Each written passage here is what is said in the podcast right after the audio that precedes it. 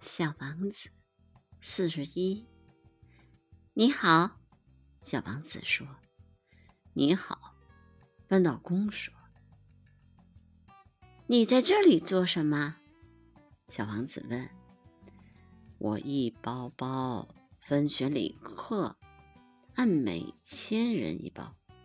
搬道工说。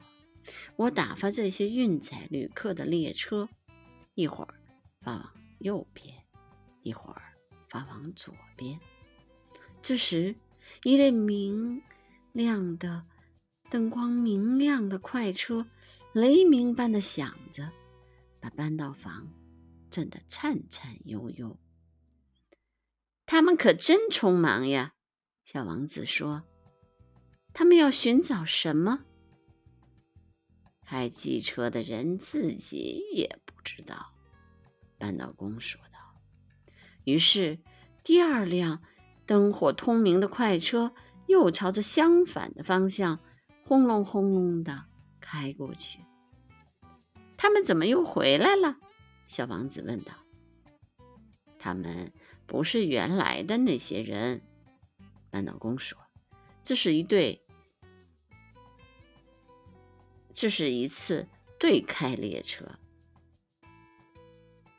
他们不满意。”他们原来住的地方吗？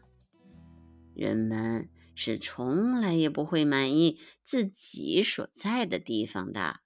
扳道工说。这时，第三辆灯火通明的快车又隆隆而过。他们是在追第一批旅客吗？小王子问道。他们什么也不追随。扳道工说。他们在里面睡觉或者打哈欠，只有孩子把鼻子贴在玻璃窗上往外看。只有孩子知道自己在寻找什么。小王子说：“他们为一个布娃娃花费不少时间，这个布娃娃就成了很重要的东西。如果有人夺走了他们的布娃娃，他们就哭泣，他们真幸运。”扳道工说。